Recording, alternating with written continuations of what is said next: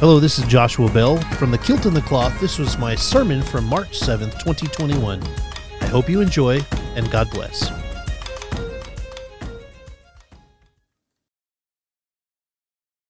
My scripture this morning is taken from John chapter 2, verses 13 through 22. Again, it feels weird to say this out loud. If you want to follow along in your Pew Bibles, it's found in your Pew Bibles on page 88 in the New Testament section. The Passover of the Jews was at hand, and Jesus went up to Jerusalem, and in the temple he found those who were selling oxen and sheep and pigeons, and the money changers sitting there. And making a whip of cords, he drove them all out of the temple with the sheep and the oxen, and he poured out the coins of the money changers and overturned their tables. And he told those who sold the pigeons, Take these things away. Do not make my father's house a house of trade. The disciples remembered that it was written, Zeal for your house will consume. So the Jews said to him, What sign do you show us for doing these things? Jesus answered them, Destroy the temple, and in three days I will raise it up. The Jews then said, It has taken 46 years to build this temple, and will you raise it up in three days? But he was speaking about the temple of his body.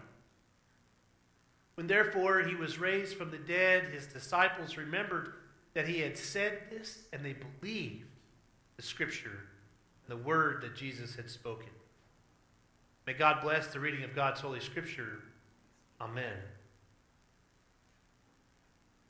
The fascinating part for me is, is in this passage of Scripture, this is in between the story of Jesus' first miracle that found in John chapter 2, which is the turning the water into wine, and the story of Nicodemus we find in chapter 3. It's a beautiful lesson.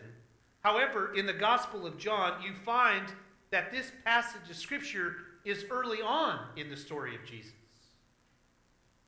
Whereas in the Synoptic Gospels, put it at the end of his journey, in the Holy Week experience. Jesus finding this temple court full of mercenaries. And while this is happening, it is important for us to understand that this is still during Passover. And Jesus, as he comes into the temple courts, discovers that somehow these courts of Gentiles and the, the men and the women have now been turned into a shopping mall of goods and services set up like a bazaar. Now, look, it's important to recognize that his anger is well documented. And he we always hear the story about how he makes this whip and he drives them out and he overturns their tables and he causes quite a bit of chaos.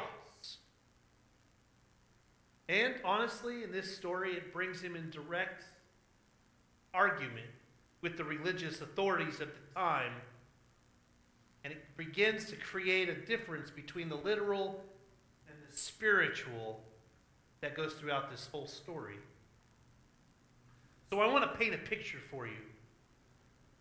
Jesus isn't mad necessarily at the money changers. I know that you've heard the story preached probably a dozen times, if not a hundred times, about how this is the opportunity for Jesus to get mad. And we hear this passage of Scripture always used in an aspect of ministers having, or people of faith having the ability to have a righteous anger, to stand up for what is right and not and to diminish what was wrong. But it's more than that. It's so much more that we need to spend a little bit of time in understanding this.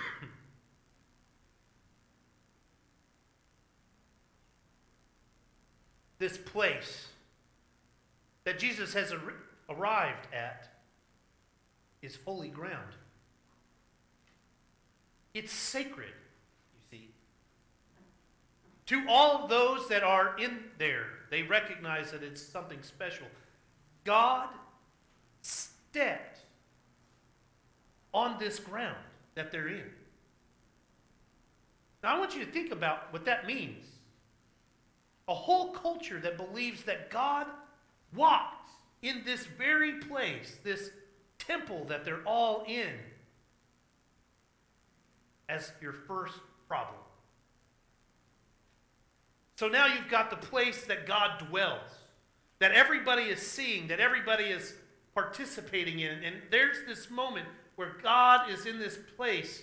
And then there's the problem of the laziness of the culture. I want you to imagine, see, because we talk about this quite a bit, this up here is not an altar. It's very important that you understand this. Because in the Christian faith, we, we don't do burnt offerings. So this is not an altar. This is a communion table. We don't take we don't put things on it, we take things off of it. Does that make sense?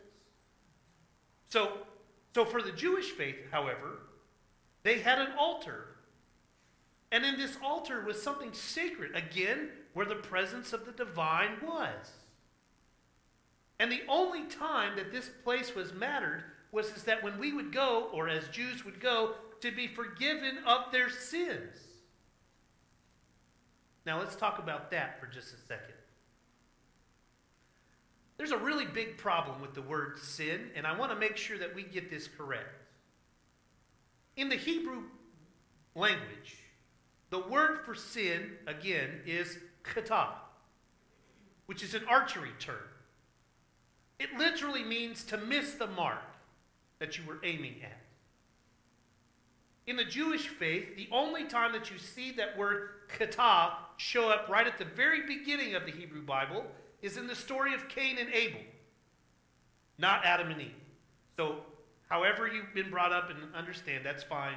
But please understand that the word sin does not show up in the Adam and Eve story. It shows up in the Cain and Abel story for the Hebrew culture. Cain misses the mark. He kills his brother. He plays the role of God. For the Hebrew culture, any time that you do that, if I decide to place judgment on someone, I'm playing God. If I decide to kill someone, I've taken away the ruach of life of that person. I'm playing God. Anytime that I've decided that I don't love my brother or my sister, I'm playing God. So for them, kata means that when I miss the mark, I'm trying to be like God, and I have to be forgiven for that. And it's not like I can just come in and sit down and go, okay, God, forgive me. Everything's fine. You have to give up of something of yourself in order for God to be a part of that existence and to create a moment of forgiveness for the Hebrew culture. So to put things on the altar was not just to say, oh, I yelled at my children this week, so I'm now going to burn a pigeon and everything's going to be fine.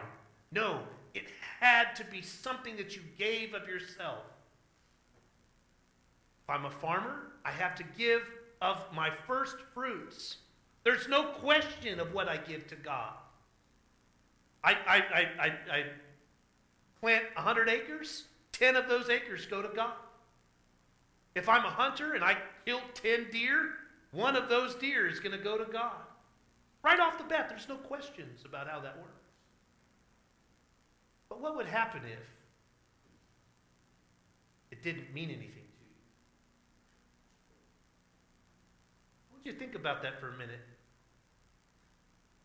What if the aspect of the ritual was just that? It was just going through the motions saying the words, but not really caring about what it means.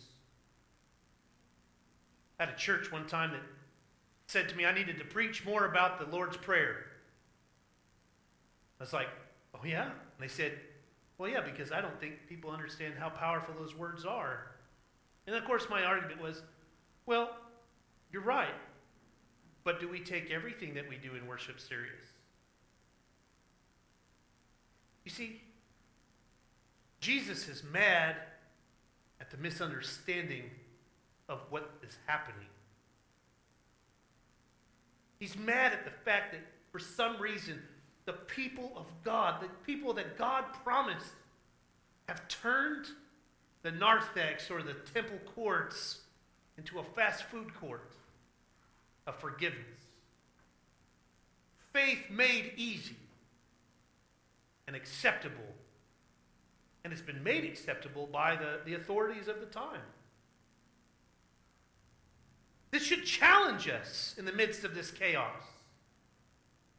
Take the story out of him throwing the tables up and throwing the money around, and all of a sudden you really get to the root of the problem is, is the fact that this place that is holy, that has been made sacred and worth of something, is now just a McDouble from McDonald's on Sunday morning. The offering that they place upon the altar is just haphazard and lukewarm faith. They're not even bothering to bring something of their own. They just buy whatever's cheap and easy at the, at the front door. See, this is, this is a problem for Jesus. It's also a problem for us. How often do we find ourselves trying to figure out what to do to make it a, more appealing and what do we do to make what we do something awesome and, and, and more acceptable to the masses? And the reality is, is what we do here is not fun. It's hard. It's painful. We're asking God to forgive us of our sins. We have a lot of them. We live in a world that is 100% angry all the time. Have you thought about this? And we're a part of that, whether we want to admit it or not. When we allow these things to take over our souls like poison, as it takes over our hearts and our minds. There's this other aspect of this story where he, he's just, you could see it. It's like he was walking along, and then all of a sudden, finally, he is just at it. This is the place that God walked. Why did you put a McDonald's in the court of Gentiles? Of course, he's angry. This is his father. This is the person that is made promises to all of these people, and they've just turned it into whatever's quick and easy and lukewarm. Now, it's easy for us in the institutional church to come close to how the outrage that Jesus feels. It's easy for us to find ways of being angry because we're not able to keep up with the the Joneses in any way, shape, or form because what we do is not what the world does. I want you to come here and feel the presence of God. That's supposed to be a soothing place. That's supposed to be a peaceful place. It's supposed to be one of those moments that we come here and we feel comfortable. Comfortable in the sense that God's going to challenge us, yeah comfortable in the sense that we're going to be un- uncomfortable for just a moment, but then there's a, a, a moment, the, the, the ending of the story, right? Where we recognize that Jesus, even in spite of all of these things, gives up his life to forgive us of those sins. Hopefully, in the midst of that moment, find a little bit of peace in the chaos.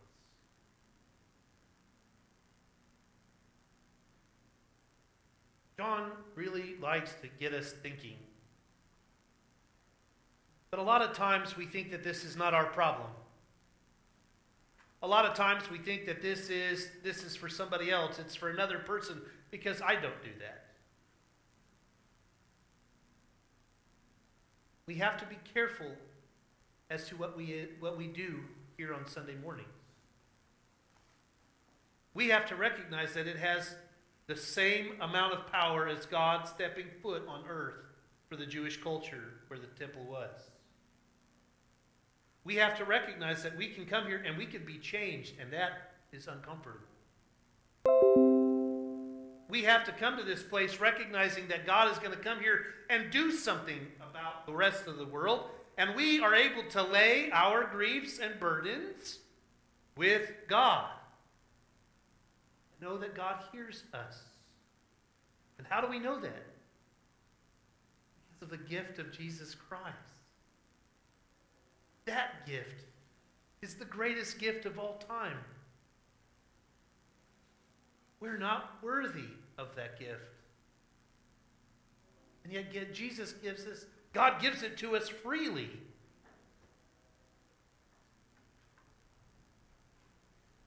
There isn't a, an awkwardness to the way that we have to do things today, but the message is still the same. The ways that we come to it are in, in the same. We move to a place where the church shares how we must be careful, on one hand, to be clear about what worship is about. And we have to be able to be clear about our willingness to engage the outside world. But they can be different, you see. It's not a mutual symbiotic way. When we come here, we feel the presence of God. When we walk out those doors, you are the presence of God. You see the difference? You become the image of Christ to the world. Yeah, it's okay to be upset about the, the reasons we get these things wrong. But remember, you are still the image of Jesus. And everybody's watching you, whether you want to believe it or not. We have the ability to bring peace in the chaos. and it's really hard, which is why we have to talk about this during Lent. This is why we ask God to forgive us. This is why we plan all of these extra worship services and 24 hour prayer vigils because we know that we can't do it alone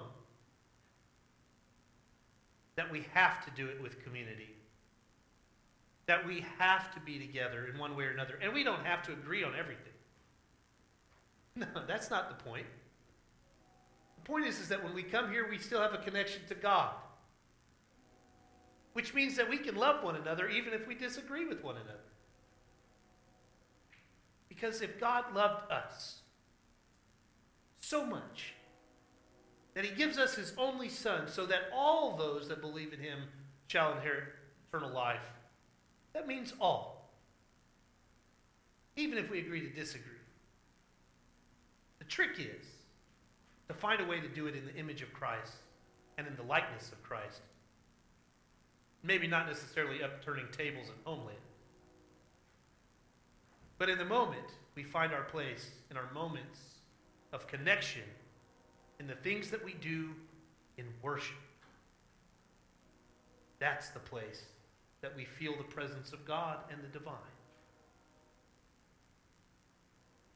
And yeah, it's quite a bit of chaos. In the name of the Father, the Son, the Holy Spirit. Amen.